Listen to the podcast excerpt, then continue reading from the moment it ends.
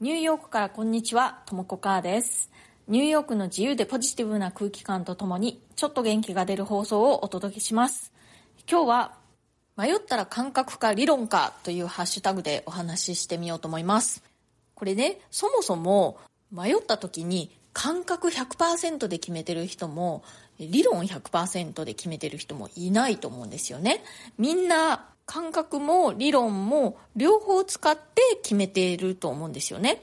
で、さらにね、そもそものところ、こういう時の感覚と理論って、その厳密に分けられないと思うんですよね。一人の人間の中で、まあ一人のこの頭の中でね、感覚と理論ってもう混ざり合っちゃってると思うんですよね。例えば何かをこういいなって思う時にせよ、嫌だなって思う時にせよ、その背後にはこうだからいいと思うとか、こうだから嫌だと思うみたいな、まあ、理屈というか理論というのが必ずあると思うんですよね。そしてそれとはまた逆に何かこう理論的に考えている時にそこに感情が全く発生してこないっていうことってあんまりないと思うんですよね。なので感覚と理論って一人の人間の中ではっきりと二つに分けられるものではないんじゃないかなと私は思うんですよね。なのでまあ人間ね誰しも迷った時は感覚も理論もどっちも使いながら答えを出しているんじゃないかなと思うんですよね。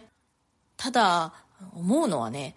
感覚というのは理論を超えていくなということです。感覚にはさっき言ったようにこうこうだから好きこうだから嫌いみたいな感じでねその感情の大元を探っていくとそこにこう何かしらの理論があるという場合もあると思うんですけれどもその方程式に収まりきれないような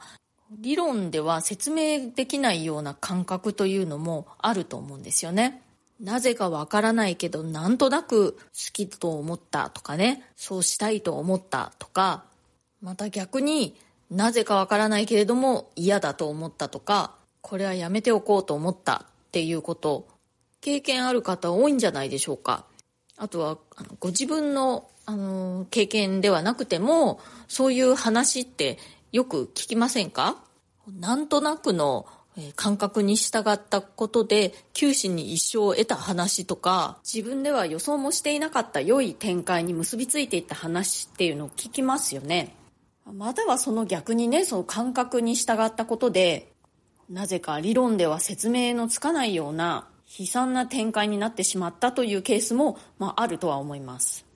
で、まあ、あのまとめるとですね私が思うのは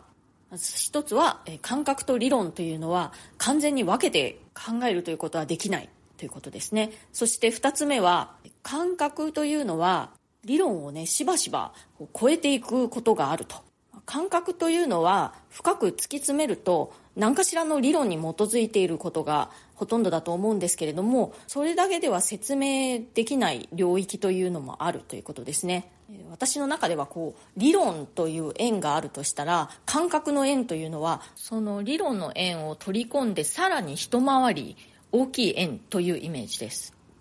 そして3つ目は最終的にね何か決めるときにその感覚を無視するっていうのは結構難しいことなんじゃないかなということです。理論を超えたところにある感覚というのがこう発生したときにいやでも理論上はこうだからっていうふうにねその感覚の部分を無視して、えー、何か決めるのって結構難しいことなんじゃないかなって思うんですよね。私だけでしょうか？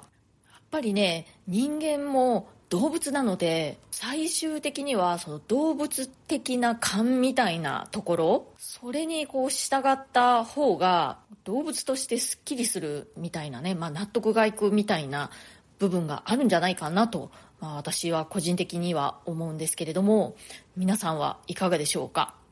私の場合ファッションとかデザインの仕事をしているので最終的には感覚が頼りみたいな世界で仕事をしているのでそれもあってその感覚というものに割と敏感というかね無視できない感じがあるのかもしれないなとは思うんですけれども、まあ、そういうことをね抜きにしても自分だとかね周りの人の行動を観察した時に理論だけではやっぱり説明ができない部分っていうのは多分にあるなと思います。まあ、それに関してね、ちょっとこう不思議話みたいなのも、まあ、過去にはいくつかあるんですけれども、まあ、その話はまたおいおいということで、今日はこの辺で終わりにしたいと思います。